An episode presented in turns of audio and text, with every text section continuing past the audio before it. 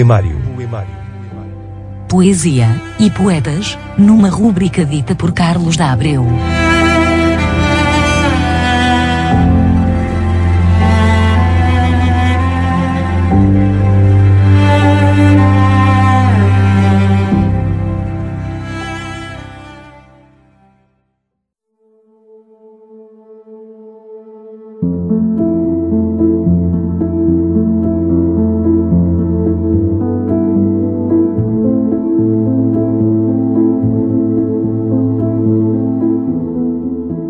Mãe, corro o risco de já não viver no teu centenário. Por isso lembrar-me-ei especialmente de ti a quando do nonagésimo aniversário.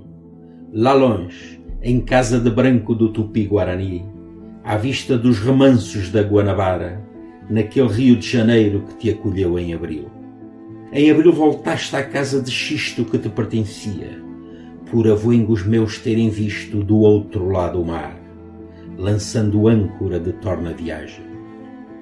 Num abril casaste e a partir voltaste para outro lugar do mar, e daí para o sertão onde também em abril desse lugar te arrancaram, e comigo regressaste à terra montanhosa e fria.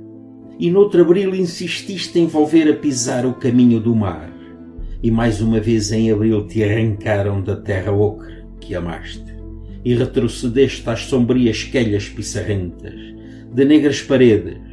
Foram muitas idas e retornos e às fadigas sussurraste, resistindo apenas três abris mais, até que Roalém te levaram para o recinto onde jazes.